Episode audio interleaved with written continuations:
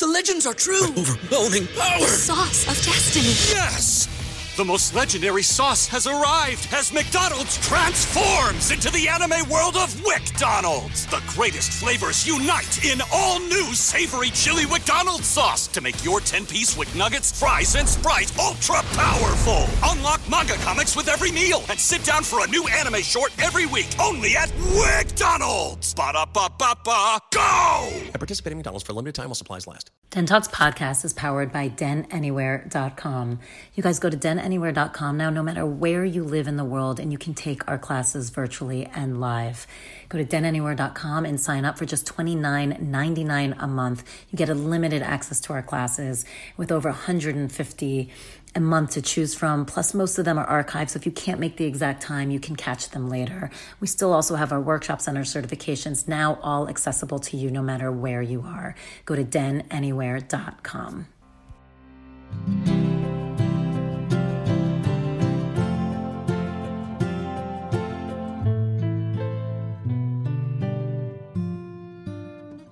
Welcome to Den Talks podcast. This is Tal, your host and the founder of Den Meditation.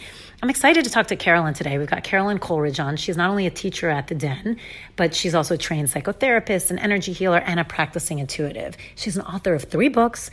She not only works at Kaiser and UCLA as well, as well as the Den, she does everything. She has her own psychic practice as well as counseling practice. She is unbelievably impressive. I really love talking to her, and I really hope you love this episode as she gets into kind of how she found her purpose. And there's some incredible stories and her gifts, and opened up to how it's been kind of in her family lineage, but not really talked about.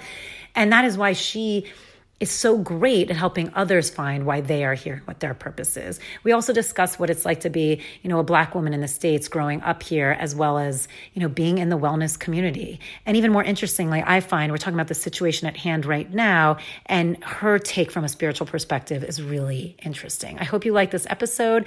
Let us know. Go to our Facebook page, Den Talks Podcast, and let's discuss there.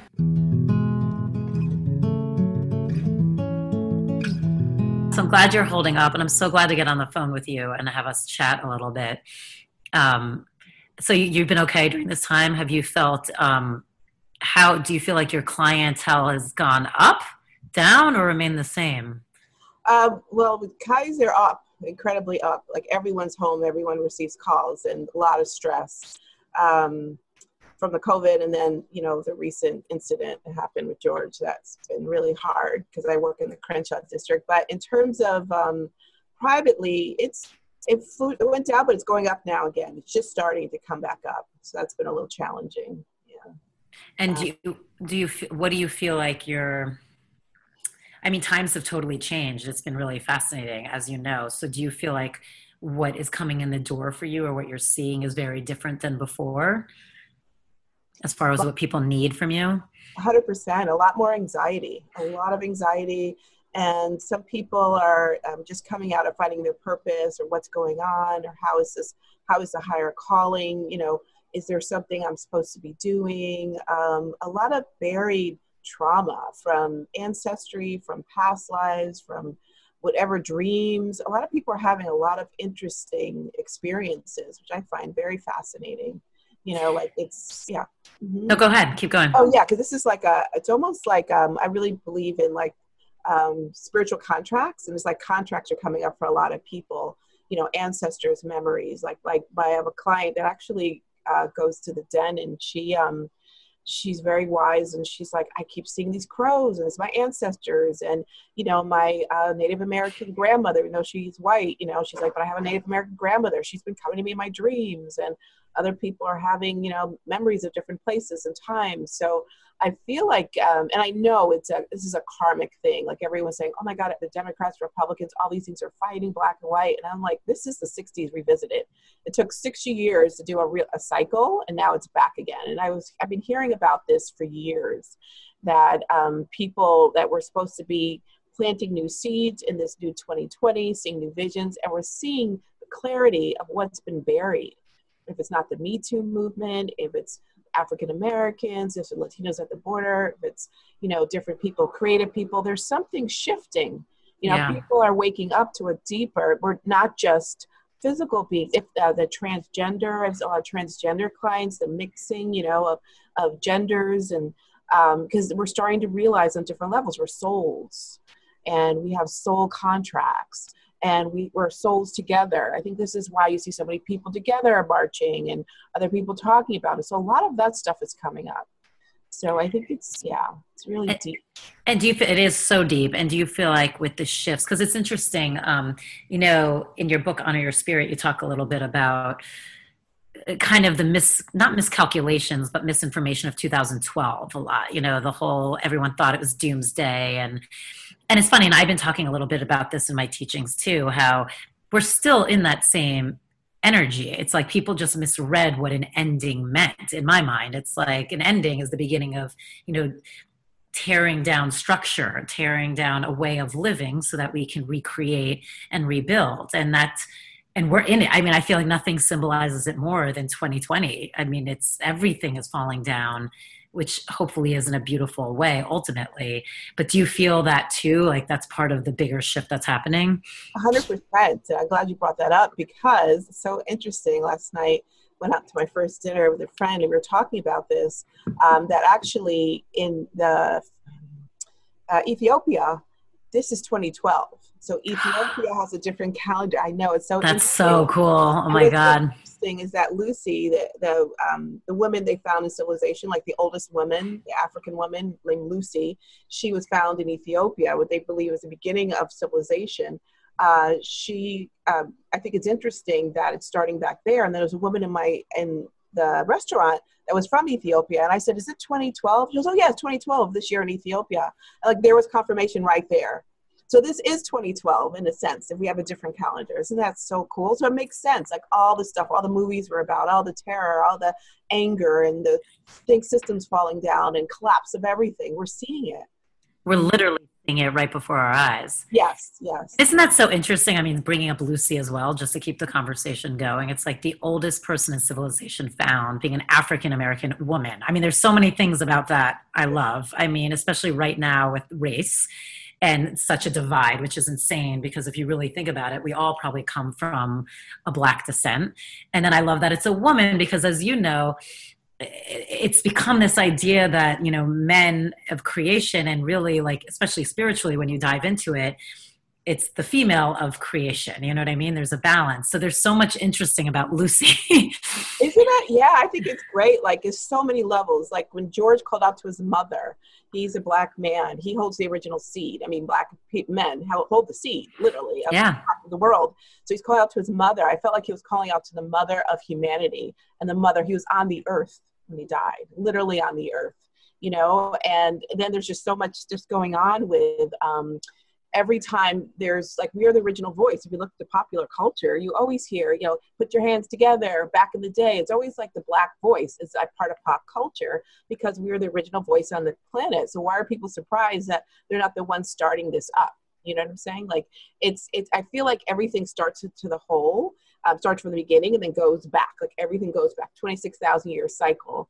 And then i also feel that a lot of people are going to um, start realizing the collectivity. Because if you look at a lot of African American people or Africans in general, we have all different people in our families, our colors, our whatever. Like I have family members that look white, Latino, and this and that within two generations. So we right. really are like, yeah, like whole, like together.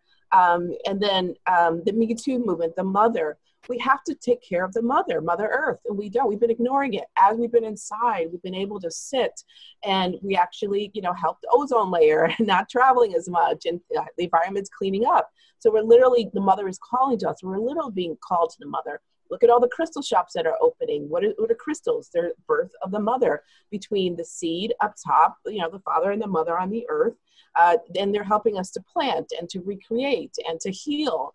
So I feel like until we pay attention to the mother, until we pay attention to all humanity and all its children, all its flowers and all its, you know, this is a Crayola box, you know, all the flowers, we're not going to be free. So that's why it's like coming back to center, just like the 60s, you know, it's coming back. It was 60 year cycle um, from 1960s to now, 2020.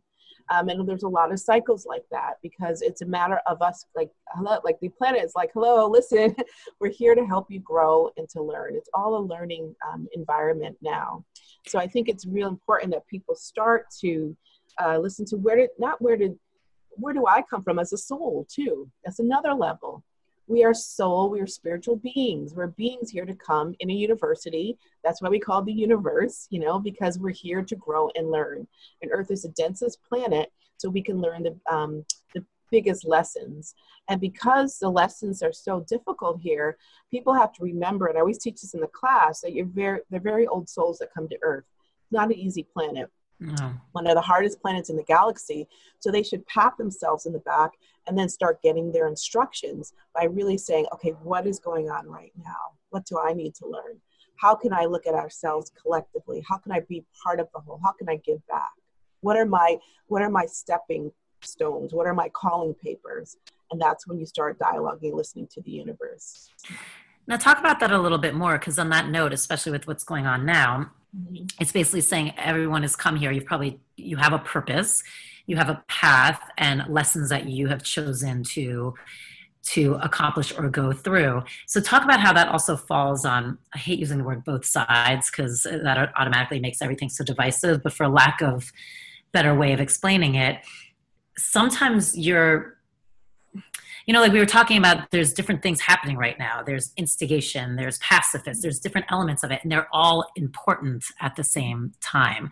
Does that make sense? Is there a way you can dive yeah. into that as well? That sometimes just like you might choose and you talk about this in your book too you might choose a body that has more hardships um, you know whether it be handicaps or something. You might also choose a life path that isn't the prettiest Right, exactly. And yeah, those are really the difficult souls. And I feel like the now Earth, I this is just my belief. I think there's always supposed to be duality because with duality you grow. Mm-hmm. And if mm-hmm. everything was the same, that's one of the um, universal laws. It's one of the laws of the Hermetic principles is that the law of duality. So we have this contract, so we could say, "What do you? Why do you look different from me? Why are you that? Why are you uh, dealing with somebody different? Why do you have a different religion? Why do you believe?" So that we can fight it out or flap it out and just say, "Okay, blah blah blah," and then like oh you're okay and i'm okay and that's okay. So it's it's like this all game being played you know like where this all this conflict happens. So people i feel like it's interesting can come to peace and say how many times can we do the same thing over and over and over and then call a truce? And then just say okay no one's winning. Just like in the movie war game it's like right. the game keeps fighting. It's like oh he's he, he you know it ended itself it didn't work. So then we just come to a truce. And that's to me is what i'm teaching like which I didn't even know, ascension principles where people rise above it. You know, am I a black woman? Yes. Am I struggling with some of this stuff? Yes. How I struggle with racism? Yes. I'm also a soul. And what is my soul here to do? And what is my soul? And that helps me to guide through life. I think that helped me to kind of, um, with everyone I teach, um, it helps you to transcend this earth plane, which is not your home this is just your school. We're all going to go home. So just and listening to other people you know after a while because i feel like both sides like within the political party and i used to work on the hill. I worked under governor wilder in 2012 uh, 2012 listen to me. Uh, that's our year. I know right? In our minds um, in 19 what 95 and actually it was um, commission of african american males. It was studying the problem with black males in the inner city and the woman kathy wellman i worked underneath um, and um, the guy Ofield Dukes. Ofield Dukes is um, a PR person who was trying to, uh, who did the walk on Washington during um, uh, Martin Luther King. So there's all these, you know, black caucus. And I just, it just, it was a temp job. And she's like, oh my God, I love you. She hired me. And I started working on the Hill and going up and, you know, doing stuff. But it really, it was, it's the same thing happening years later. So we had Louis Gossett came and he talked about, you know, how it was to be African American, be a, a, filmmaker. I mean, you know, an actor and having a hard time. Blair Underwood was there. Uh, Colin Powell was there. They all testified in front of. This. We've done this before, and it's like people learned a little bit, then we learned a little bit more, and then we learned a little bit more. Why is it taking so long? Because the Earth plane is dense, and people have lost the understanding of the rules and the regulation, like what you do comes back to you, or that we're all one, or the, the rule of soul evolution, that we all, it's like a, a petri dish, like one person pushes, the other person's gonna feel it. Like we're all in this together. Like you starve one other people, yes, there's gonna be a financial problem there, if, if and then the other person have millions of resources. So we just learn about this, and it's all this game to play. But when you go up and look above it, then you can feel like in the earth, but not of it. You know, you just kind of observe it and it's it's not easy to get there. It's taken me years to get there. But well, how, on that note, how do you reconcile? And I think this is what a lot of people are, are struggling with, especially in the spiritual world, of like not doing the like. How do you reconcile with that idea of kind of pulling yourself above the earth plane to see it and understand it, but mm-hmm. what action needs to happen on the earth plane to help move things forward? Yes, yeah. And it, it really is to become quiet and meditation. This is another reason as the computer systems have gotten in the iPhones and the iPods and all the phones, everyone has that. All of a sudden, people are opening meditation centers. Why? That's the balance. We always need a balance, that duality, to go quiet, to go within, and to listen to their inner voice, which has an inner compass. The GPS is a God, you know, programming system that helps us follow it so it's really going within. That is really the gift. If we go within, we get our own walking papers, we get our own information, we get our own guidance. Um, and it could be, as I'm a social worker, I see child abuse, I see physical abuse, mm. I hear elder abuse, and I deal with that. And I'm angry, and it's okay to be spiritual and be angry, but then I don't invest in it. Just like mindfulness, I see it, I observe it, I, t- I deal with it, and then I go back to center. So it's this practice of mindfulness in every day, really, to be part of the world but not of it, and to to understand that that's part of my path to teach people about, you know, okay, you cannot abuse your kid because you're sitting at home with them. that's not okay, you know. And then um, they're like, well, I'm so angry. It's just like, what are you angry about? Let's go. It's like going through onion layers. What what are you really angry about? How did your mother treat you? How did the world treat you? Yeah, yeah, yeah. Okay, I understand that, but you have to, you know, forgive and forgive doesn't have to be spiritual, could be letting go, not recreating. Because every soul, every generation, every ancestry is here to recreate the next, to bring something better than what was before. And we right. all get those gifts and then we forget. You know, we forget because a lot of us culturally, for many different reasons, different around the world, we're forgetting our cultures. But then we have, we have, forgetting our ancestors. Then we have the focus of like um, the people on the border who are very multi-dimensional, multicultural. You know, they they talk to their ancestors. They they're very family oriented. So as we look at a group um, and judge them, we can also say, oh wow, they're so family oriented. They're into their ancestors. Let's see let's see what's going on with them. You know, so it's a way to cut. Everything has a duality. With anything that's difficult, there's always a gift in there. So how would you say like now with the Black Lives Matter movement, how what is the balance of, you know, getting out there and marching and fighting or talking or sharing or educating mm-hmm. um, versus just noticing the duality and trying to move through it? And some people, and just like the chakra chart just behind me. Mm, I know, I know it. yeah, I use that in my classes. Uh, some people um, are on the first chakra and the second chakra. They're they're really angry. I feel like a lot of every culture goes through every different thing, but right now I feel like a lot of African Americans, not everyone, because they're not monolithic, are really on the first chakra, survival. We're like, this is ridiculous. You know, stop it.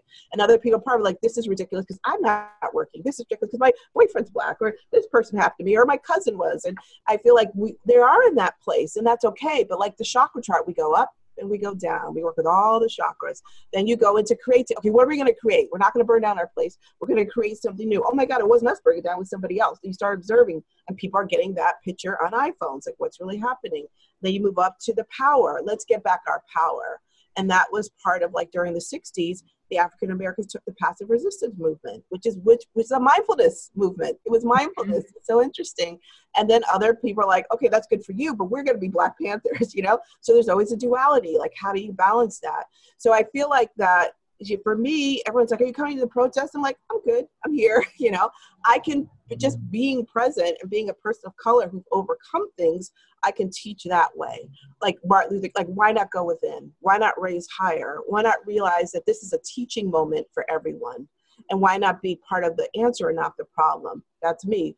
Other people will need to be there. I've had many clients that have gone and they felt drained because I said, "Well, do you have other stuff you want to do?" She said, "I would love to help kids, you know, uh, learn in school. Do that on the weekend. I love to do this and do that." We all have different gifts and different things that we you know need but i feel like when the voice of george is taken out and he is the voice of again like the african americans have the large voice because the original voice everything comes from africa we all lost our breath we all took a deep like oh is this the end of humanity it's like the tarot death the death card is this we literally saw death he's on the earth no we're rising up it's like this is not it this is not how we're going to go out as human beings, not humans doing, not human killings, but human beings. Like we need to get to that level you know, of being a, a being person. And being is just like mindfulness. You're, you're present, you're active, but you're also quiet and observant. And is everyone there? No. This is just one way to look at it. But I feel like it's, you know, we need everyone to be part of this tag team. And people need to cure their walking papers. And mine was very clear to teach more about people connecting and ascending to their higher consciousness. Because when people ascend to their higher consciousness, they know that a that's not right and all this fighting um, between you know again I, you know i was in the government but it's fighting is just part of this game to distract us to me from our higher purpose.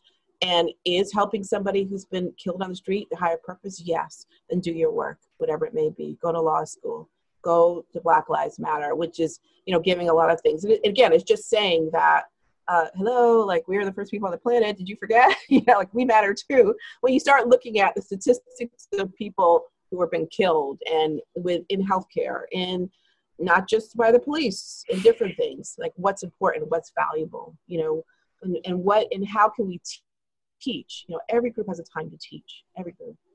I mean, and you started in social work, right? Before you got into, so I mean, you've really seen this from all angles. I have. Yeah, I was down. Yeah, that's why I tell people. People are like, I don't do enough. I say, I do enough. I'm still a social worker, but I am a psychotherapist too. So I'm on the front lines. And I was a social worker in New York, uh, New York City, where people just tell you what it is, you know. And and I worked in Brownsville as a clinic where I saw nine year olds pregnant. You know, it's so sad and crack. I know. I know. I couldn't even sustain it. Um, then I worked on Wall Street.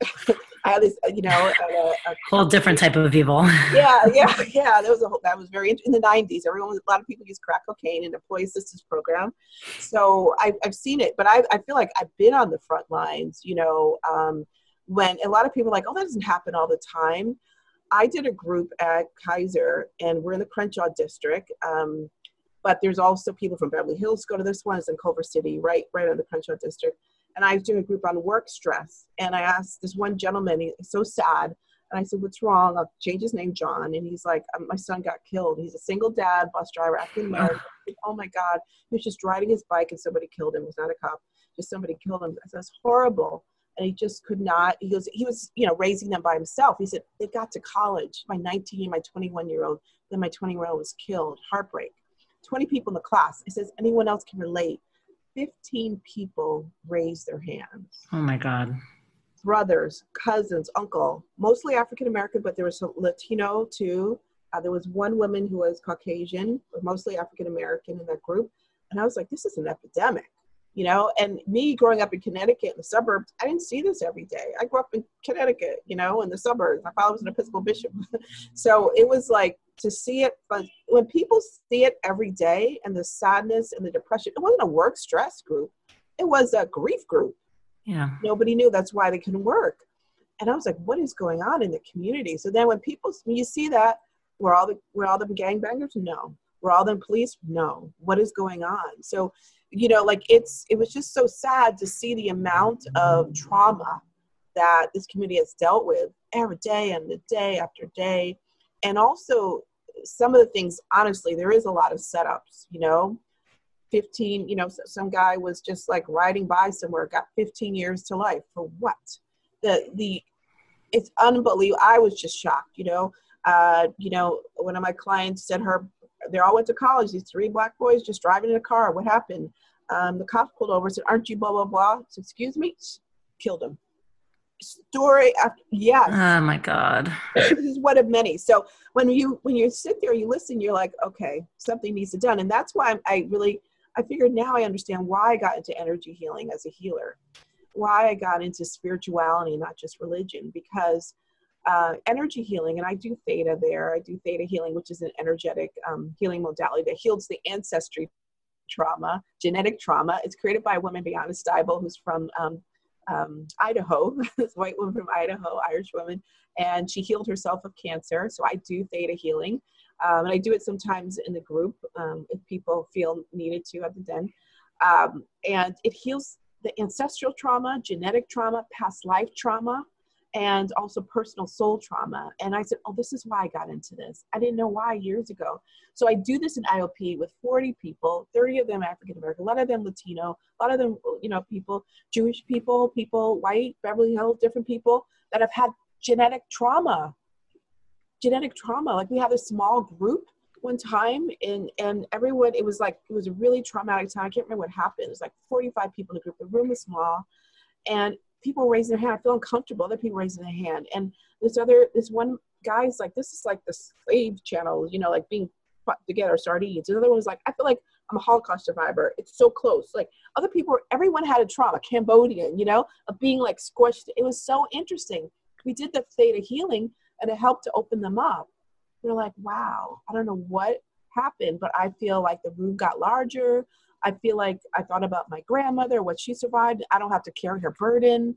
I feel like, um, you know, like I can think differently. I don't have to create these old patterns. So I feel like that's what's happening right now. We keep fighting it out until there's a neutrality eventually. Well, that's what I was about to ask you. Do you feel like on kind of a bigger, it's like also just in a societal level like a trauma coming out as well because like as, as, you know and you've talked about it in your books and stuff it's it's all energy. So if that energy of trauma gets pushed down even on a global sense or societal sense not just individually it's mm-hmm. going to resurface again. Do you feel like some of that's what's happening now too? It's like ancestral and old trauma coming up in in a group in, in a group format basically. Yes and a lot of people don't realize that the um, police department originally was started as slave squads. They started in the south as slave squads to bring back the slaves who had run away. And it was by any means necessary maimed raped killed one foot who don't care bring them back. After that was done when the slaves were freed they, they call it the police.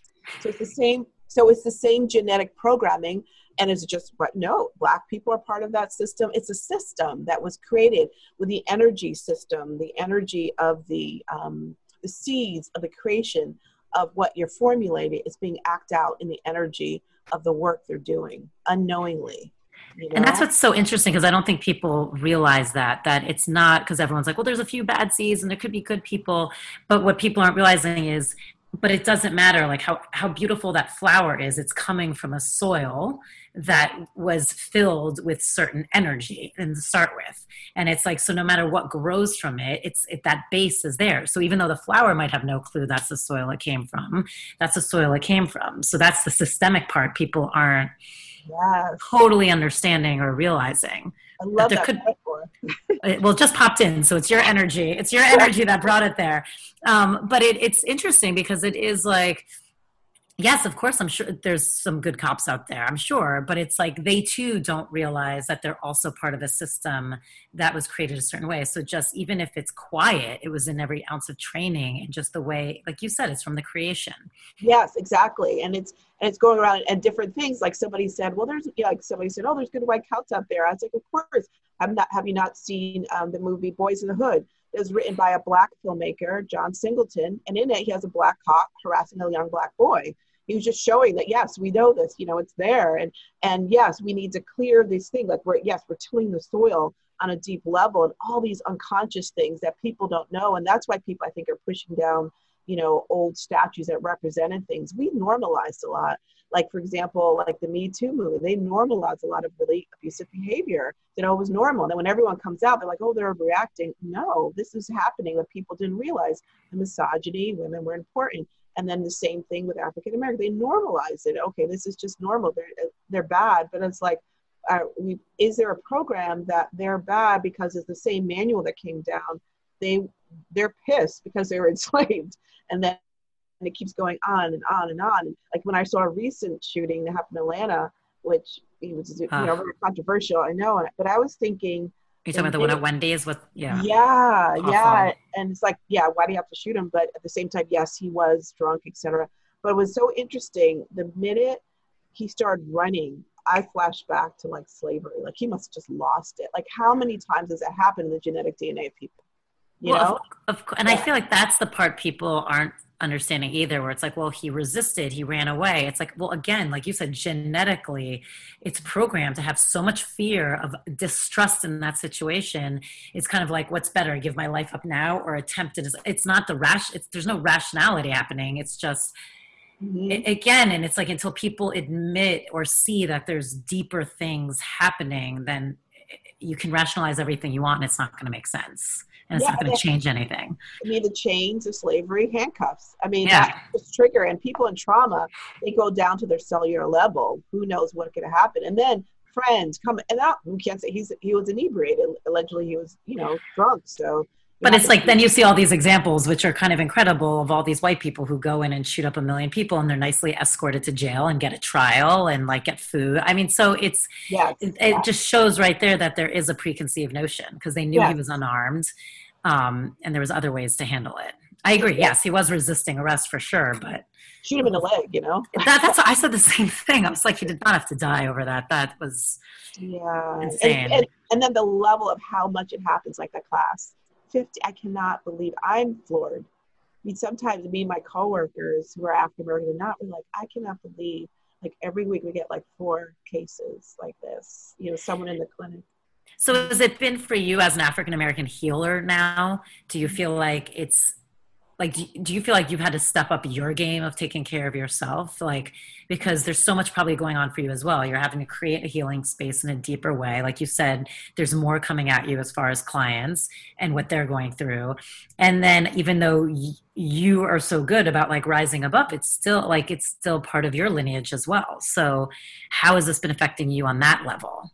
Yeah and i think like when you texted me before that was a really hard time. Um, because I felt like as an empath too, oh, I was knocked out. The, the yeah. riots were like right, you know, over the pro. Well, it was really a riot, but like on Fairfax and Melrose, my area. It, and I was so nervous about my office. I was knocked out as an empath. I felt, I, I feel really sad, you know, and really, really sad when I, again, I know the other side of the story, and I, and I see some uh, black people online that are conservatives. They're saying the craziest things. I'm like, they have no clue what's going on, you know, in the hood, so to speak. You know, like this is not a one, two.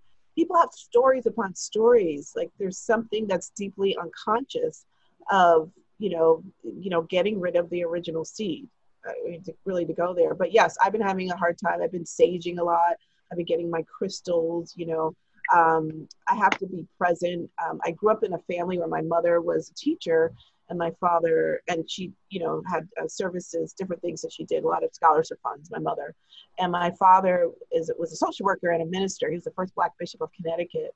So he wrote i know and he came That's here from south america. Yeah so he rose above but they always called spirit. Even if they were christian or episcopalian of all things they always called spirit. So i've been always been trained to be in crisis oh something happened in the church something happened here but also to be there. But I've been doing a lot of saging, meditating.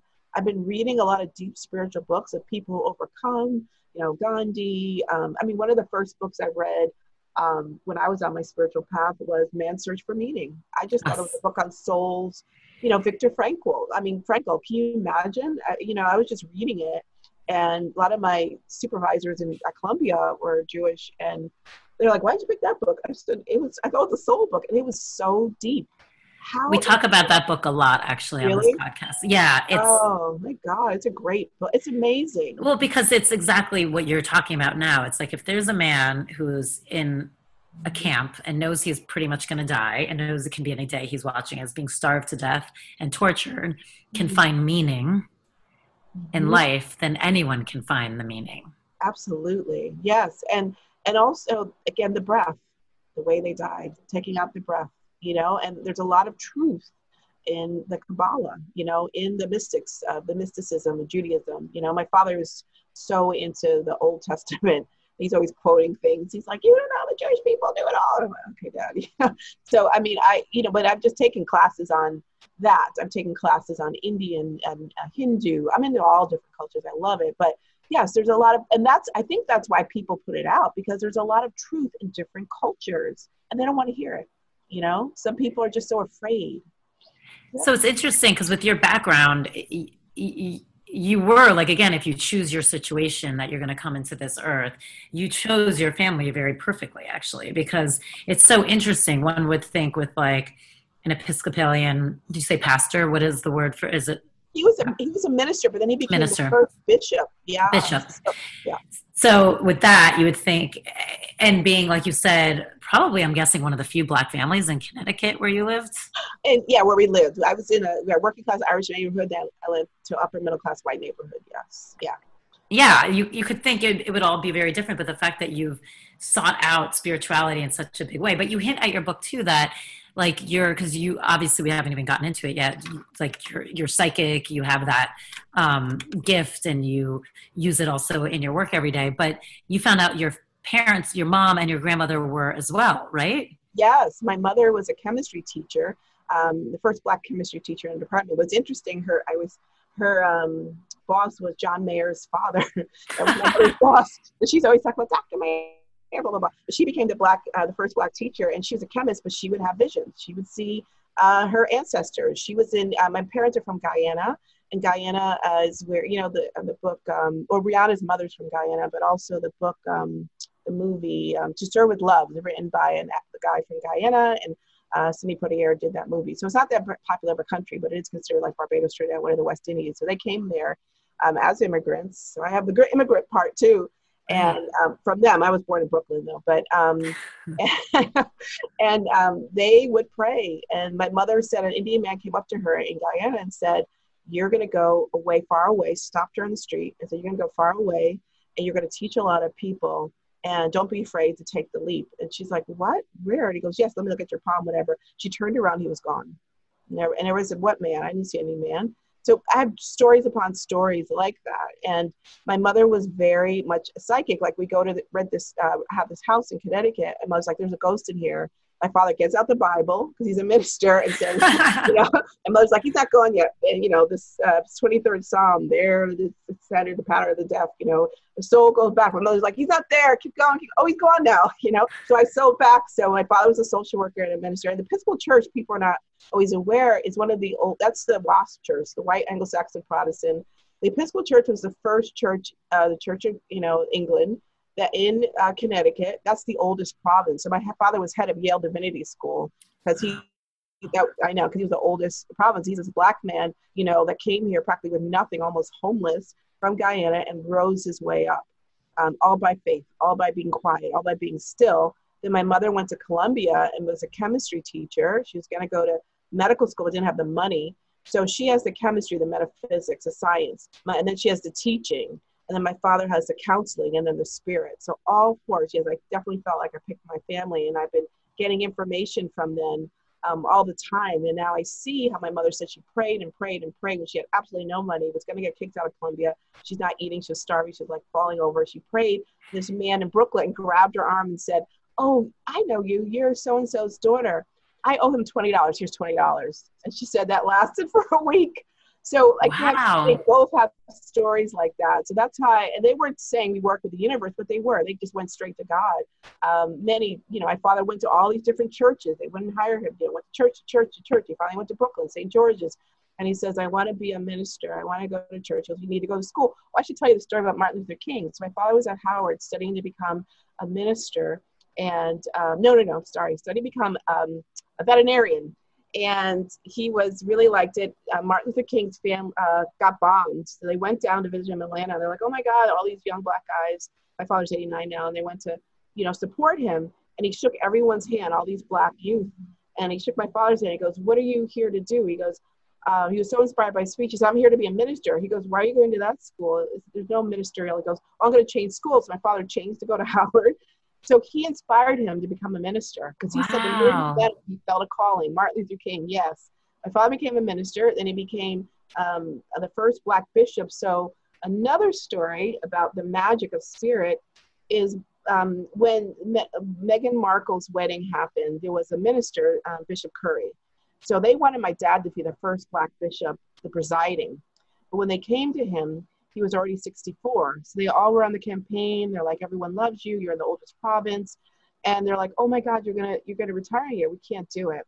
So years later, my mother, they know the Currys, they went to him and they said, Oh, you should, you know, my mother said, my mother has visions. She said, You should be a bishop. And he goes, No, I would never run. No, it's old. He goes, No, no, you're gonna be bishop. I had a dream. He's like, Okay, fine. Then next year saw him again at the preside at the conference. Says you should be the bishop. Because I've been thinking about it. I've been having dreams. He ran and look, he's presiding bishops. So my mother had the same story about my father. That he, she said you're going to be a black bishop of Connecticut. He goes, no way. She goes, no, no, I had a dream. There's going to be wow. a knock at the door. They came. He's like, no way. He goes, my father's kind of shy. He's like, no. You know, he has a PhD. Like, no, no, no. He goes, no, you're going to be the bishop. And somebody knocked and said, we really think you'd be a really good bishop. And I think what my father did, being so like connected to spirit because he had nothing else, that all his meditation and dreams and praying and knowing with all these wealthy, wealthy, wealthy people, it was so magical to them because they had every, a lot of them had everything given to them. So it was like, who is this person that really embodies the spirit? And it could be any culture, anything, and like teaching them to know, to go within, to pray, to understand. So, so then he ran, and just like she said, it wasn't the first um, time, but then the second time on the ballot, he won first black bishop. He made the Hartford Courant, third in the country. Yeah. It's interesting because you were raised in a family that broke barriers constantly on both yes. sides. Yes. Yeah. Wasn't easy. And so people say, "Oh, you grew up privileged," and I'm like, well, "Your black privilege has a price because it, because it, it was it's hard. It was hard too because when we moved into our neighborhood in Trumbull, uh, they had a whole meeting whether we should move in, even though we made like I would like say 200,000, whatever. And then the guy next to us made like 60,000. it's like, but because we're black, you know, they had a whole meeting. And then once they say, oh, that's the bishop, you know, um, interesting. Like our neighbors were neighbors in Bridgeport, where we lived originally, was this Irish Catholic family. They didn't speak to us. Originally, we moved in the whole family, the whole place. Yeah, nobody spoke to us. It was, it was just, it was, it was. They speak to us, and they speak to the Jewish family across the street. So he he's a rabbi, follows a minister. So then finally, finally, they said, this is in Connecticut. They said, um, one of the women said, "We are Catholic people. We have to honor the cloth. If it's through Judaism, if it's through this, we have to honor." So then they came and like finally welcomed us. I was too young to know. Um, but then years later, when um, my father became bishop, one of the sons that was raised under that helped my father get this really nice house. And I thought it was interesting. Again, it's it's closure. Yeah. And in respect. So I think that's what's going to happen now. There's going to be closure when people realize the truth and say, "Oh my God, I never realized," and then let it go. Eventually. Like, well, and I, yeah. Yeah, and it's interesting because I know you were saying too. It for you, it's like you experienced a lot of it too in school because you were very smart. You are very mm-hmm. smart, but you were a smart kid, and it was almost like you were distrusted every time you did anything. Like if you got great grades or had a great paper or did anything great, they just assumed you cheated. Yes, that happened and I couldn't stand it. And it wasn't my if my mother wasn't a teacher, like uh, my friends I talked about, it, I don't think I don't know how I would survive because my mother would go in there and yell at them and say, "This is her IQ. She had 140 IQ. What are you doing?" Or you know, look at her grade. Rah, rah, rah. And she did that with scholarship funds. Yes, that happened when I got like all A's and was it it was geometry, trigonometry. And she's just like, "Oh, you how did you get better than the Asian students?" Or you know, like or yeah, all the time, all the time. Smart shame, they call it. And a lot of African Americans, because they don't expect it and they don't know it. But I, I, went to private school. I went to school in Fairfield, Connecticut, went to the Unquowa School. You know, I got a scholarship to go to that school. My mother pushed and pushed because she was all into education. My mother went to Columbia. You know, she was an immigrant and she went to um, uh, Hunter, you know, and my father went to Howard. So they were educated. So, and they, and in a lot of the West Indies, which people are not aware that they're very much into education. Um, like Barbados and Trinidad and Guyana, they have that like 98% um, edu- uh, percentile in terms of literacy. They're very high literacy rate. And they're also in a country that's all black. So a lot of it's stratified in terms of how much money you have and not just color. So other people encourage them to learn. And this is why you find in a lot of like um, some of, I'll just use rappers because they're most popular. Uh, a lot of the rappers like Jay Z or you know, Biggie or they're all West Indian, a lot of them are West Indian because they had businesses there. Um, you know, and Rihanna's mother, you know, Rihanna's from a lot of them, uh, Nicki Minaj is Barbados, like all, you know, Trinidad. So that's very common so that you, you didn't have the oppression to say you can't do this. There's nobody there telling them. I'm not saying Black Americans haven't done it, they have. They are the ones that made, you know, the work to have people come over. They did great work here and they're like in the front lines. They were literally in the front lines um, when they were doing um, the civil rights movement and the SNCC, you know, and all the different levels of um, Martin Luther King. Um, and there's just many ways that I think the diaspora dispersed, that's what it means, um, from the West Indians, because rap is a Jamaican rap um, art form that came over, and that's why it started in Brooklyn and it moved around. And you know, we ha- then we have the West Indians that came in and helped. Um, what's his name? Sidney Poitier is from, I think he's Bahamian, and um, um, Belafonte, where is he from? I think he was Barbados or something. So Cicely Tyson, you know, um, so they come from there, and now we have the, nut of the Nigerians coming over and helping us with um, awkward and you know all these different things. So I feel like we're coming in, we're helping each other, and then now we have globally the worldwide people, and that's what's so beautiful because God, I feel, does not make mistakes, and that everyone who's here, everyone needs to be here for the learning. You know, gay, straight, we're all need to be here. This is a school, and we need to kind of go together and say, oh my God, we, we really do bleed alike, or we really are very similar, or I've learned a little bit from Taoism or Hinduism or you know African spirituality or Egyptology or the Kabbalah. You know, wow, let's take this piece, let's take that piece, and you know, and I feel like as we gather together, we all have a piece you know, a piece of the puzzle to make peace. We have a piece. We all have a little bit of a piece. Doctors take Field of Greens for their own health. Here's Dr. Ryan Green to explain. We're like you, too much fast food and not enough exercise. That's why I take Field of Greens. The fruits and vegetables in Field of Greens support my heart, lungs, kidneys, and metabolism for weight loss. And Field of Greens promises your doctor will notice your improved health or your money back. Get 15% off with promo code HEALTH at fieldofgreens.com. That's promo code HEALTH at fieldofgreens.com. Product is not intended to diagnose, treat, cure, or prevent any disease. I think the universe is very genius that way. Yeah, and in that sense, there's no like what I like to say when I'm teaching too. I try and remind people there's no accident you're here on this earth during this time. Mm. I mean, it's you're here for a reason and you're part of it. You're part of this shift and you're part of this learning. Because like you said, and I think you started with this too with your clients, there's obviously this huge global shift happening but I always say energy is energy. So if this energy is hitting us in this global systemic way, which is amazing, and I know you've talked about this too, going kind of from Piscean to the Aquarian age, it's like just shifting structure and mm-hmm. how we see each other and who we look to.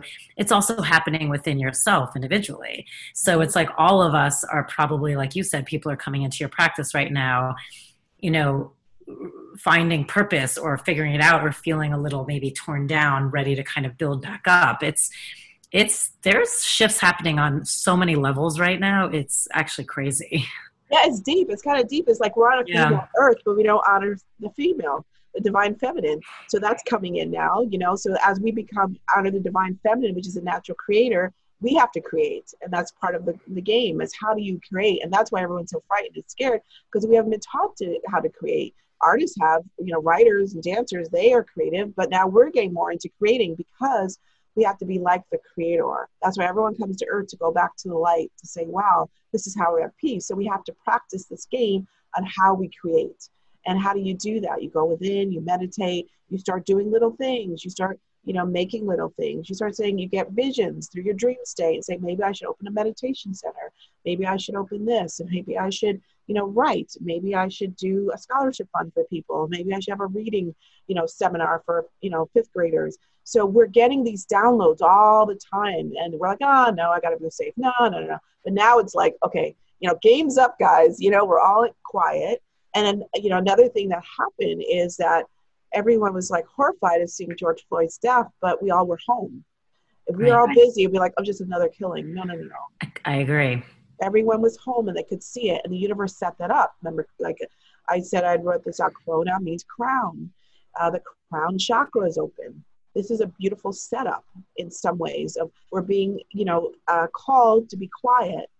And the crown is when a, a child is born she crowns. She comes out of the womb. So what is coming out of this womb? It was so everything again the duality everything's negative can be positive. So we're crowning something new. And the sun has a corona. So the light the universe is shining on us. What are you going to do guys? You know what are you going to do now? So unless we honor Mother Earth. This is why the Me Too movement came up. Mm-hmm. You know, honoring women. We, we honor we're on a female Earth.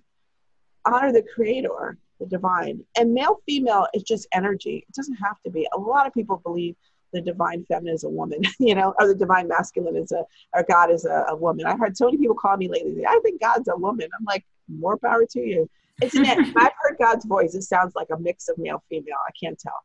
You know, strong but loving. You know, determined but nurturing. It's like this combo, this energy, because we need both um, to mix and learn to grow. Because in mystery schools, when the male and the female are together, they mix together. That's opens your third eye. The mixture of the male and the female, the balance of the masculine and the feminine energies opens the third eye. And that's how you see clear. And you think this is the time when people are finding and forced to find their balance? Is that what's part of what's happening here? Yes, if they're aware, if they're getting close to being awoke, which is hard when you're in scare, fear, and if you're stuck on the first chakra, or you're in, um, you know, you don't know what's next, how are you going to feed? And this is like my parents taught me that. They had no money, they had nothing, they were immigrants, you know, and they just had to pray and trust, trust their gut, you know, walk by faith and not by sight. They had to trust. And, you know, I chant, you know, and that's when you go within and say, okay, what do I want to create? Because, you know, a lot of trauma that comes, divorces, relationship problems, health problems, is for the universe to get your attention. Oh, you got, oh, you're, you're flat on your back now? Guess what? I need you. It's a calling. It's a calling. I always say people in the group that have been fired, kicked out, racial harassment. I said, nice, nice, nice. What does your soul really want to do? Not nice. I meant in a negative way. Like, what does your soul really want to do? Oh, I've always wanted to help at-risk youth. I was at risk youth. I was a gangbanger. And then I, I didn't do, you know, but I got out. I said, did you go back? No, but I've always wanted to. You know, I've had stories like the stories, and I said, that's why you're being harassed at your job. It's not just racial. You're supposed to be helping these young kids because your journey is different, you know? And they're like, no, no, no, maybe. Because um, I had a woman who was like a gangbanger, and she was, I called her, uh, I called it false security in my other book coming out. And I was, you know, she really wanted to, she's working at a nice county job.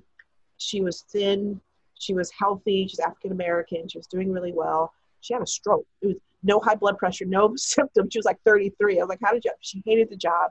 It wasn't what she wanted to do. She had left her job as security guard, and as a security job um, at a school, she would sit there. She's a gang member. She'd sit and talk to these kids, and she'd say, "Hey, you know, like you're you know, you should do this. Why are you gangbanging? And she would speak to them on their language, in their frequency, which is kind of the connection. Like I can't speak on that frequency, but she could. She can go right to them and say, I've been there. This is what's going on, blah, blah, blah. And then what would happen is that they would change. And I said to her in the group, How many kids have you changed? I don't know, I couldn't count. 30? I was like, 30? She goes, They've started business, they've done this. I said, That's your calling.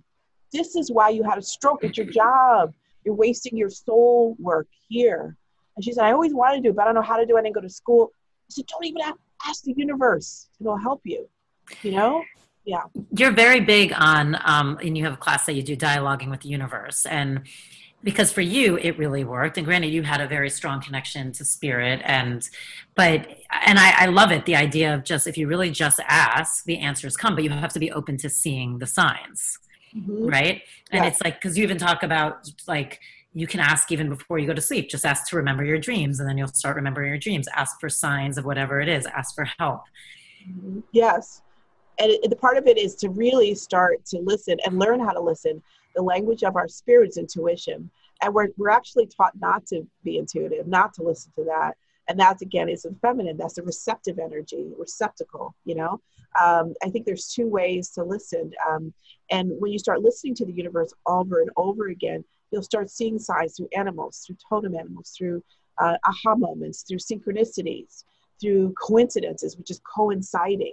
Uh, the universe is highly intelligent through, um, you'll start seeing number sequences because what's a universal language? Number. What's another universal language? Laughter. What's another universal language? Music. Universe. Verse is a song. And then we listen, we do our own rhythm. And we listen to what strikes a chord in us. A chord then we start listening to our own song, not the ones we've been programmed with, but the ones that's within our heart, in the beat of our heart, that rhythm, that rhythm. Okay, so listening to that sound, that rhythm, um, it, what happens is that it opens us up to find our purpose. So it is a practice. It's that's why I do the class regularly. You know, it is a practice over and over, and and it is a shift in consciousness. It wasn't easy for me, and it wasn't like all the time. I mean, I was brought up in that, as I did it, and I would get miracles, I'm like, whoa, someone's listening. Whoa, there's a sign. And it's it's quite fascinating. And there might be other paths, but that path is what really helped for me. And I, I would, I would ask, and I would still have financial problems. So then somebody, I met somebody from the Hindu, and I start chanting in Sanskrit. Om Shrimaha Lakshmi Swaha. All of a sudden, people started coming in. I'm like, wow, like pulling from different parts is what we all are going to be doing now. Pulling from different cultures and different religions. That's universal. You know, universal. It's funny. I agree with that too. I'm very big on and not everyone agrees with that. Some people feel like pulling certain things is actually bad and that you have to be you know very one lineage based. Otherwise you're not growing you'll never grow to your full potential. And look you know because we're at the den that's not what we're about. We are about multi lineage for i think exactly that reason. Because i feel like you're you're gonna everyone's gonna become their own individual religion like everyone's yes. you know what i mean? Everyone's going to create the religion that works for them. And that might be like you said that mantra that hindu mantra and then it might be you know this ceremony and that and it's all going to be because we're all created differently. So mm-hmm. so i it's funny that you say that. I totally agree with that. And go ahead. No a lot of the systems have broken down. I mean look what happened to the catholic church. Yeah. you know that all that scandal. So people turn away from that you know? And in other religious things have happened people turn away. Why? All the systems are breaking down because we wanted to be creators. We wanted to create our own and spirituality is creating from yourself. Religion is creating from man. So i feel like as again part of the aquarian age is being a, a creator and if we start creating our own whatever it may be because i i grew up very religious but i don't but i was like chanting in buddhist and doing different things going to ashrams and I asked my dad, he's like, whatever works for you. Like his mother and my both my grandmothers were going to Unity, which is not Christian, you know, it's a little different. So he's like, and um, he's like, whatever works for you. And that's, I think, helped me open up because I love different cultural spirituality, chanting, meditating, you know, writing, automatic writing. And I kept saying, God, block it if it's not right, and more would come. That's how I worked with it. I kept saying, block it if it's not right. If this is sacrilegious to see a dead relative, you know, if you grew up in like Christian, oh, to see a dead relative is horrible. My mother said, oh, you see it? I don't care. I saw dead relatives. so I would see them. They would just show up when I was 27. I just started seeing ghosts. And I was like, oh my God, reading the Bible. And then um, I asked, and more people would come. And this random woman from Switzerland um, a friend of a friend knocked, came to my door. She was, I heard you're seeing ghosts and spirits. There's nothing wrong with it. Let me tell you part of your path. I was like, how much is this? She's like, free. You're just, I just want you to open up to your work. So people just literally come out of the blue. And as whatever you keep putting up these blocks, knowing that what you say is heard, and the universe keeps bringing it in. That's why I felt like it wasn't wrong. It was right. But a lot of people do have that feeling. I mean, you had some amazing experiences. Was what was his name? Paul? Like who just oh, I mean, oh. it was like, so what do you think that was? Do you think that was an actual person? Do you think that was someone sent to you? Like, what do you, and just so you guys know, it was someone she met and started talking to, and then you basically spent three solid days with, like, not sleeping, not eating, talking about spirituality, just inhaling, like, all this information. Mm-hmm. And then he kind of, like, dis- I mean, you should tell it. It's really incredible. Yeah so yeah, I was 27 right before my Saturn return. I was in DC after I had finished working on the Hill, which was interesting in itself. And I worked for an economics research firm, a French company called the um, Organization of Economic Development.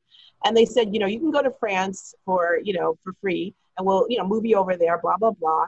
But I'd gotten into, I had a health crisis at 24. So I got into like, I was a vegetarian. I was working out twice a day because the gym was on, everything was set up.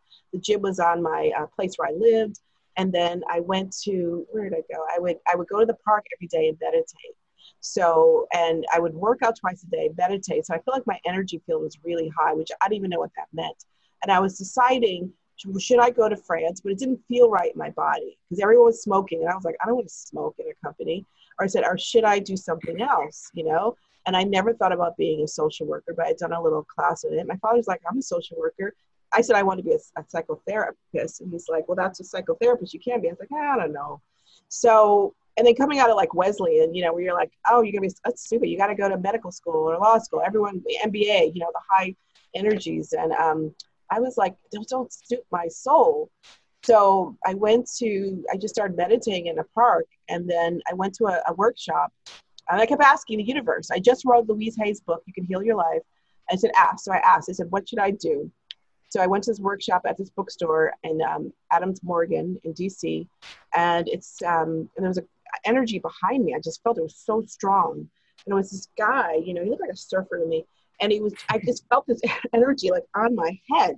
It was so strong. And I turned around and he just, he didn't really look at me, you know. I was like, what is that? And I turned around and it was like How to Meet Your Angels was the name of the class at a New Age bookstore. It was so strong. So then um, I started walking to the books after the class, and this book literally fell and hit me and said, Talk to your angels. I'm like, this is crazy. And I said, Look at this book. And the minute I talked to him, he started talking to me about the universe and God and how things work and da da da da. And I was just so enmeshed, you know, in this person. I'm like, wow, how do you know all that? And I was like, oh my God, this is the same guy, the energy that was fucking me. This energy was strong, but I didn't know what those terms were and we started talking like for like I felt five minutes, and they said, "Oh, the class ended at eight. It's eleven o'clock. You guys have to leave." And I was like, "Where did the time go?" And that was a time warp. Like we were talking, he was just and his, he just would focus and just talk and talk and talk. So I said, "This is so interesting. I've been just asking questions. Um, you want to keep talking? Because let's go grab something to eat."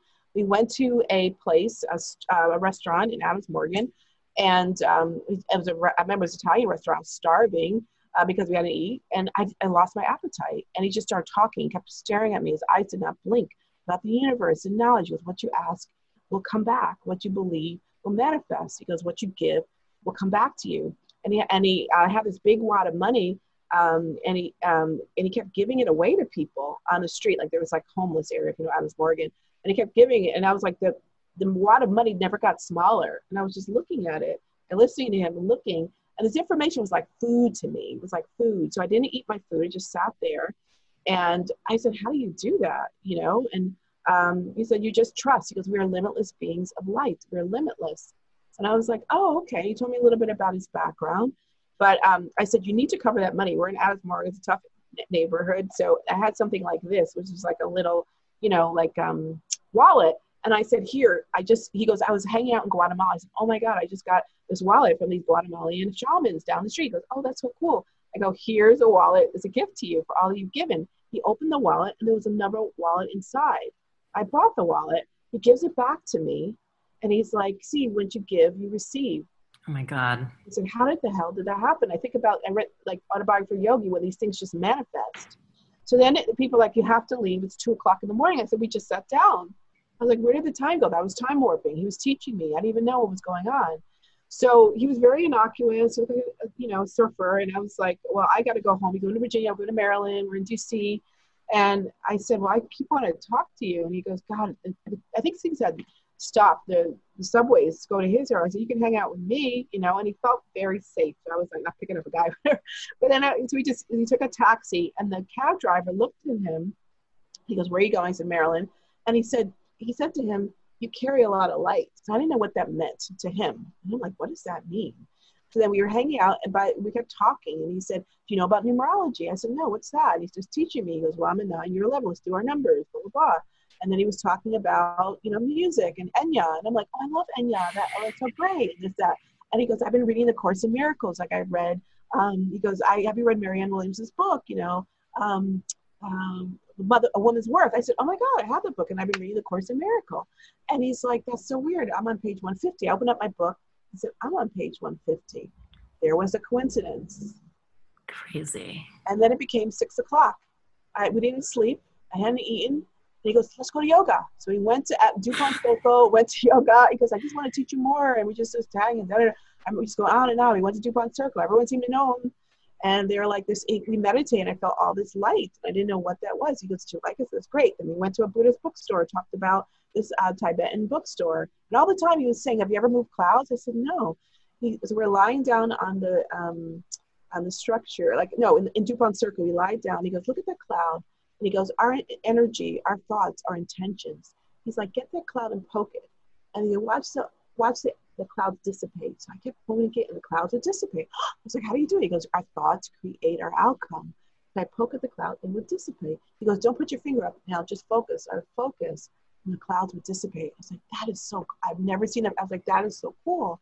So we started talking, went to Tibetan bookstore. We talked about Milarepa, who was an ascended person, um, uh, ascended um, yogi.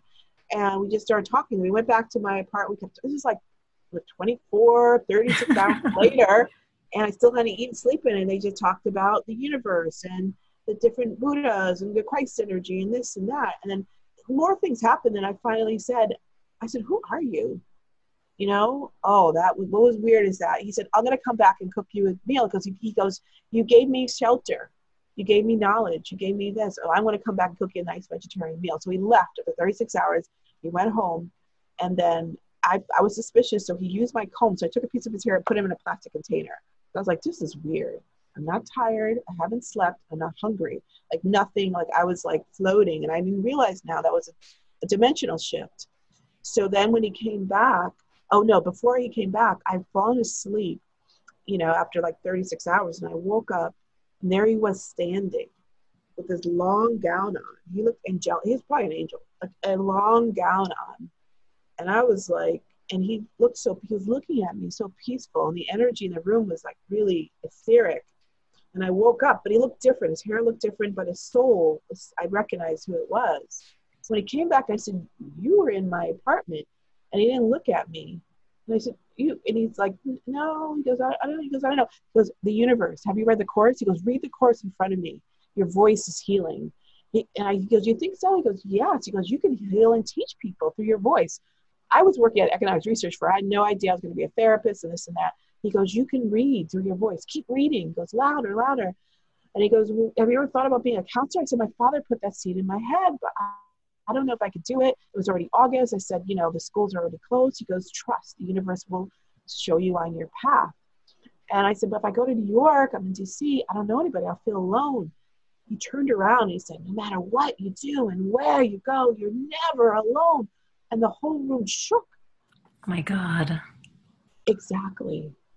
I said, you sounded like God when they talk about in you know uh, you know god's energy shook the garden of eden and everything shook that's what it felt like like every cell was shaking in my room but it didn't shake it was energy and he didn't show me his face and i said who was that that sounded like god he goes we all can channel god and i said not like that i never heard guys. and i was like whoa he said why don't you apply so I applied to Columbia, and I was just struck. I was like struck. Then I applied to Columbia, got waitlisted, but then got in. And I see goes. We said the only program we have.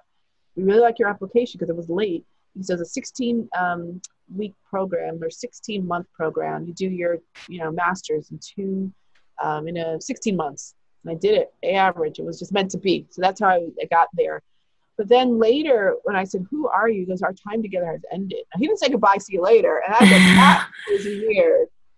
And then, and then he said, uh, "You know," he gave me his number, or whatever. He said, "Let's keep in." I said, "Let's keep in touch." He goes, "He goes. Sometimes memories are just situations like this are just remembered to be remembered in the heart, just in your heart."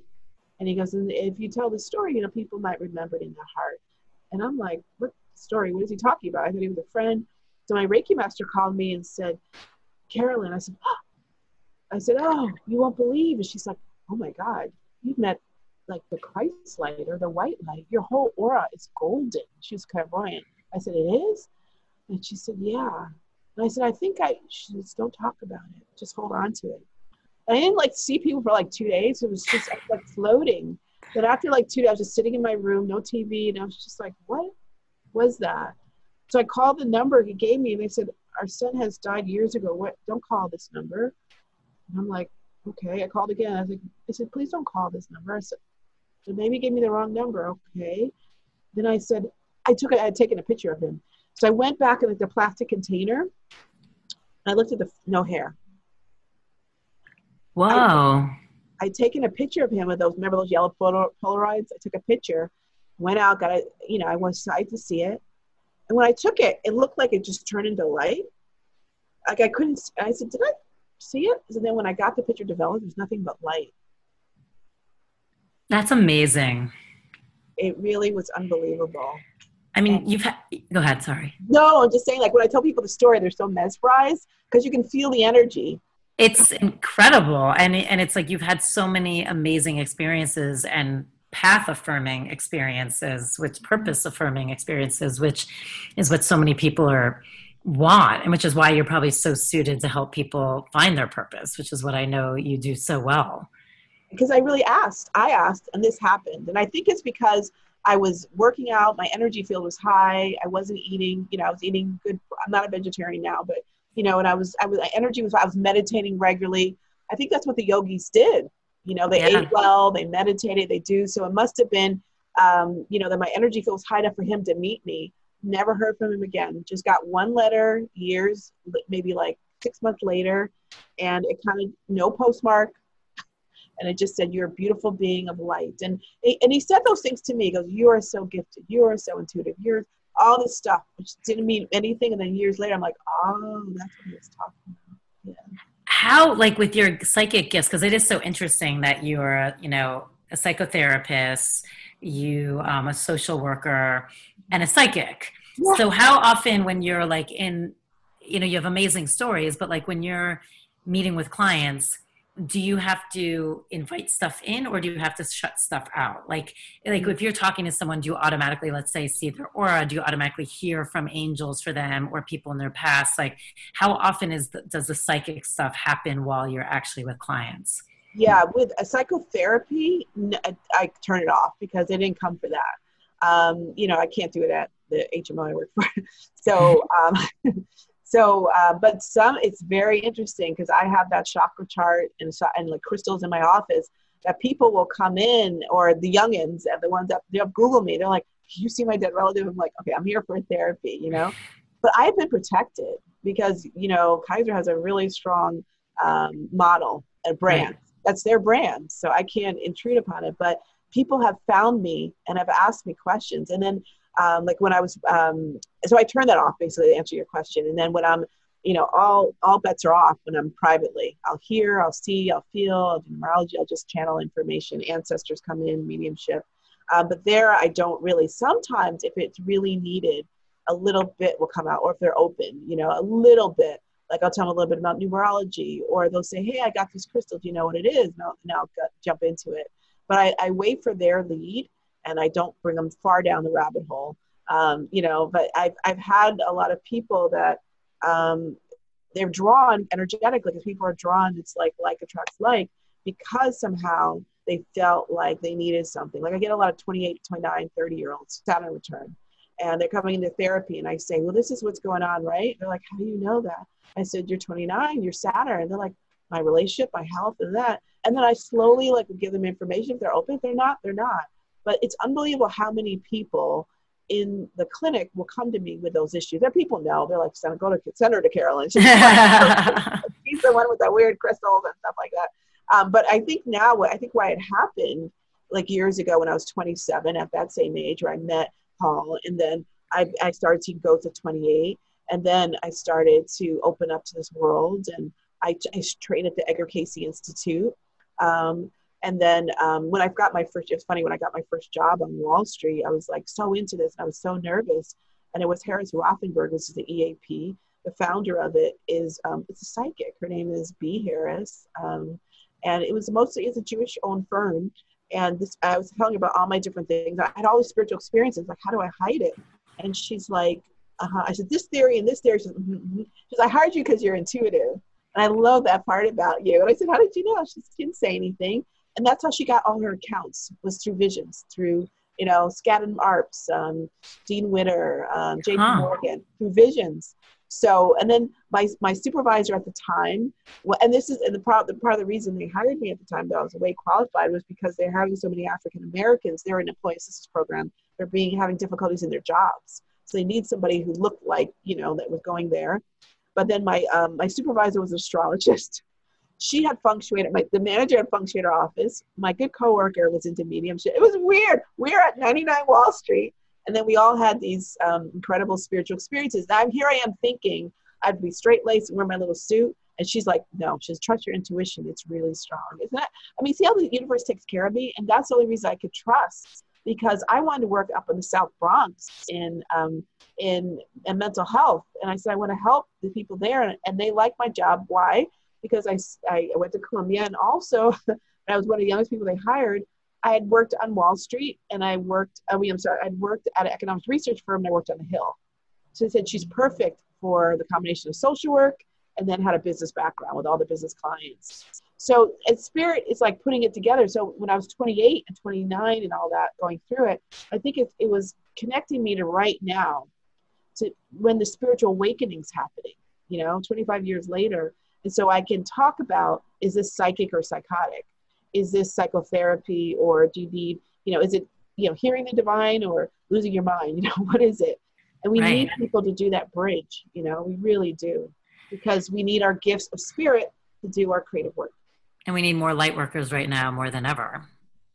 Big time. Absolutely. So how um so I I'm going to do four quick questions with you. We call them our four U's. So it's like four to go. So now I'm curious, what's your go-to crystal? Oh, uh, Lemurian quartz. I have my Lemurian's one of my favorite too. I'm holding a Herkimer right now. Ah, It's ooh, that's a nice piece. Isn't it nice? Yeah, this is. Uh, yeah, yours is a nice because that's that's a very high crystal. That's an ascension crystal. Is it? It's like it's. I've been lately. It's my go-to. I just hold it and rub it. Wow, where did you And- get. Well, I'll t- I'll tell you. You know, I have this. There was this woman who does these shows in her house, so everything's like Ah. really reasonably priced. So I'll give you that information because it's amazing. Um, but it's funny because you were saying.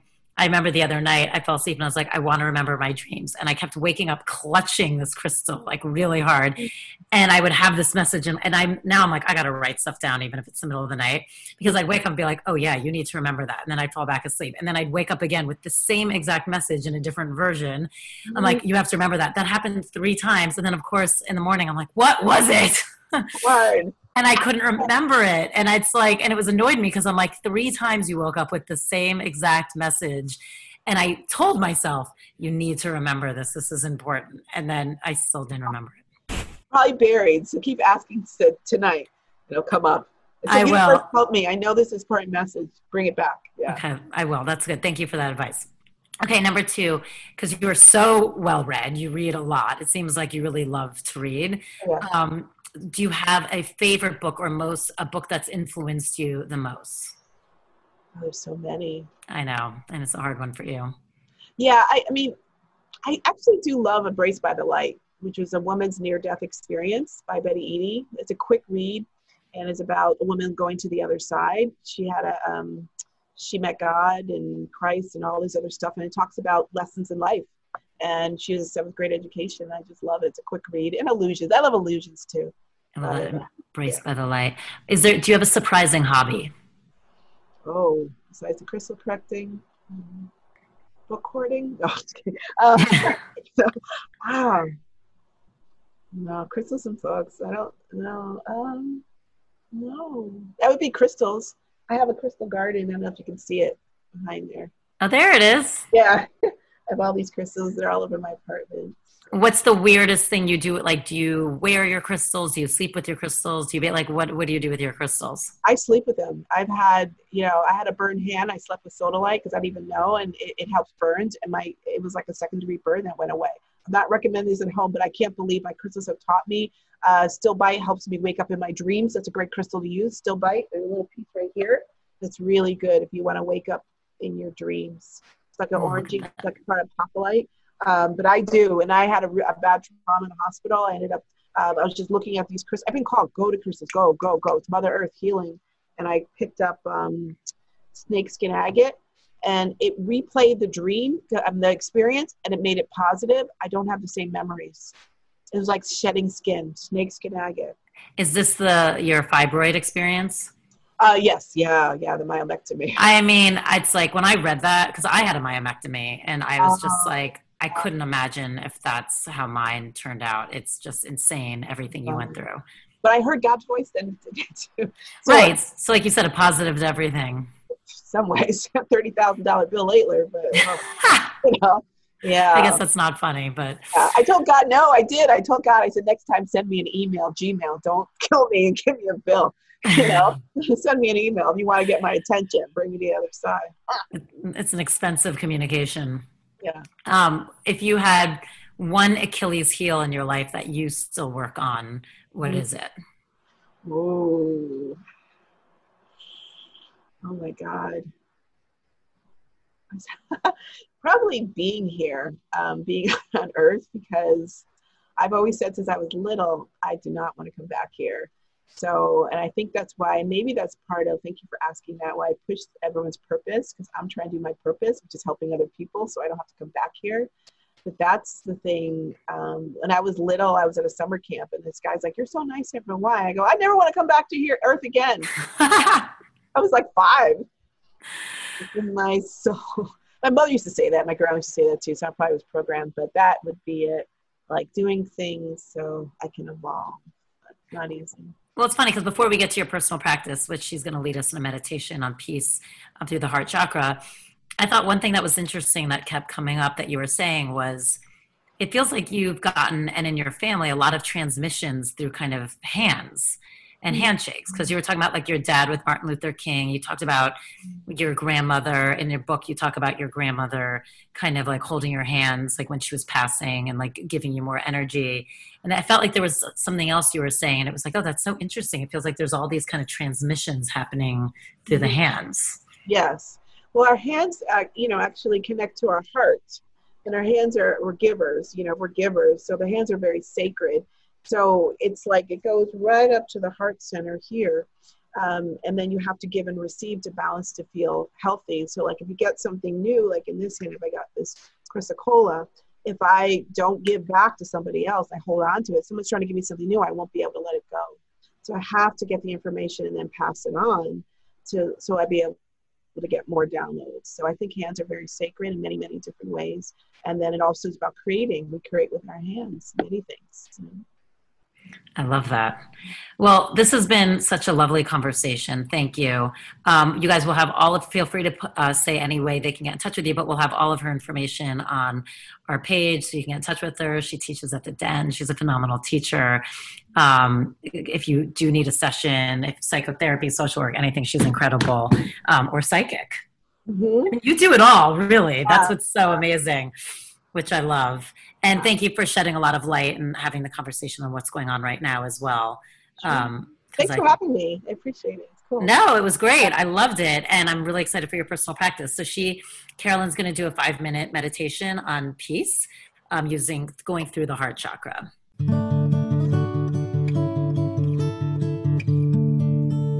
So if everyone um, just feet flat on the floor, back as straight as possible and we're going to focus on the heart center. So I like to call in the archangels to help us to ground and surround our energy, like the four directions: Michael right, Raphael left, Gabriel behind, Uriel in front. It's just energy, and I want everyone to take a breath in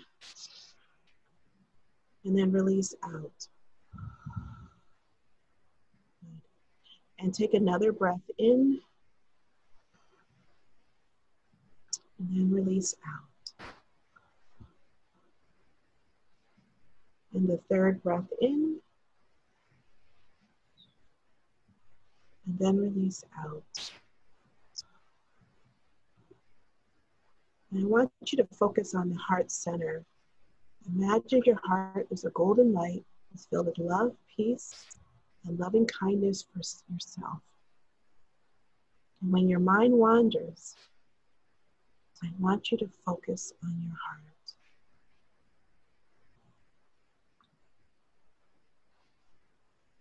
Good. Really being aware of each inhalation and exhalation.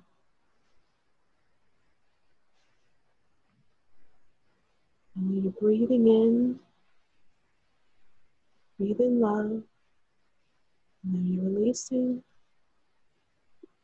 release any fears. In your heart, imagine there's this energy of peace. This is the highest energy on the planet. The energy that we're all thriving for.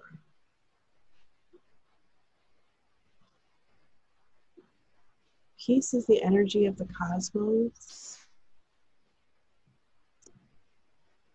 And the energy of love within the womb. Peace, peace is the energy of a forest, a beautiful day, and also the energy of the sun.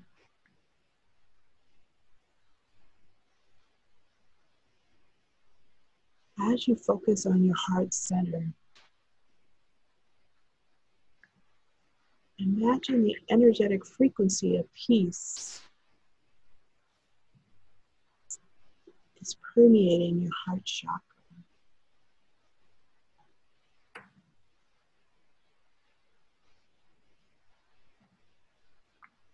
When our heart opens up on a spiritual soul level, it actually emanates peace.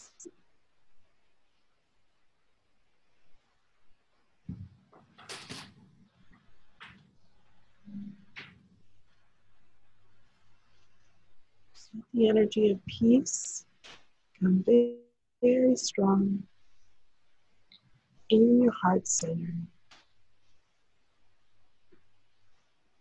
Opening up every chamber within your heart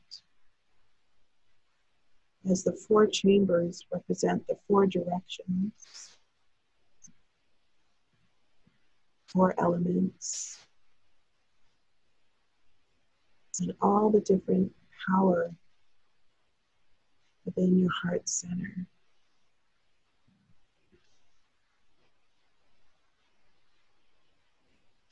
And as your heart center radiates this energy of peace, it becomes like a sun.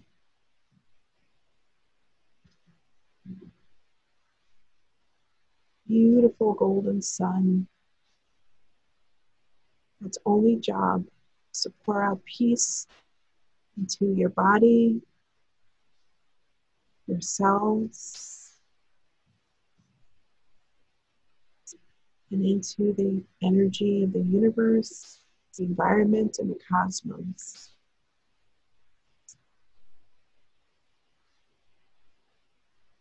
You can be a beacon of peace by just being.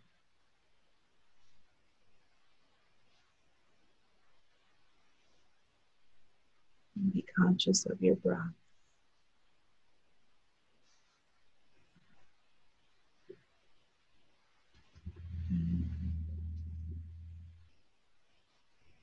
Feel the energy of peace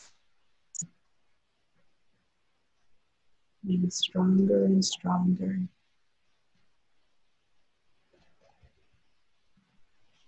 Dissolving any fears, hurt, pain, disappointment, or sadness.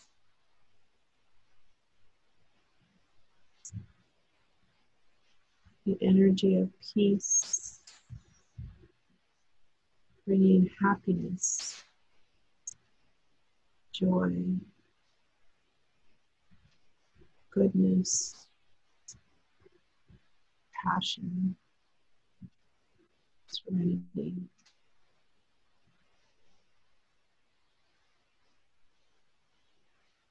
Be conscious of your breath.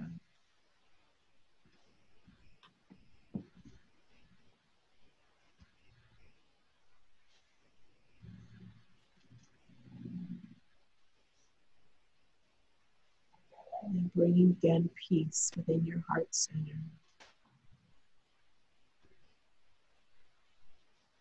Let it radiate from your heart to your lungs, to your rib cage, all your cells,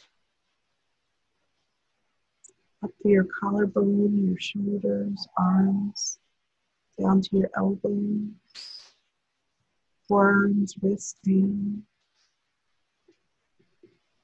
Back up to your forearms, elbows, shoulders, up to your throat, chin, nose, eyes, head.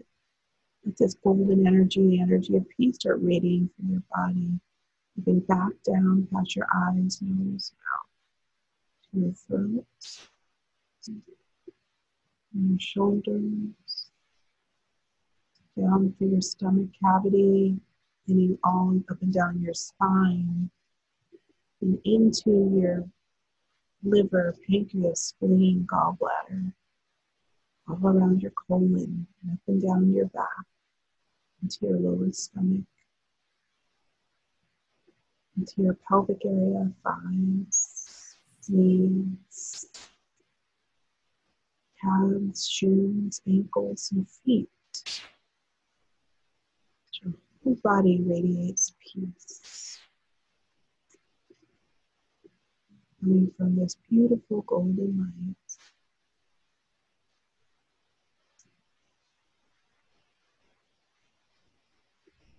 And with every breath, the peace gets stronger and stronger within your energy body and your physical body.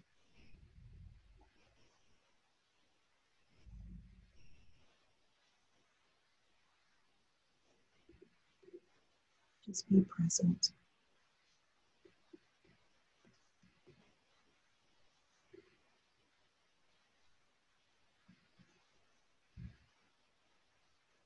Letting the energy formulate throughout your body and bring you a sense of centeredness,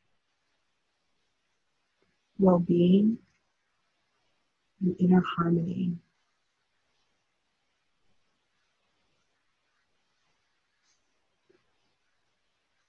I want you to go back to your heart center and take a breath in and out. Another breath in and out. And the third breath in and release.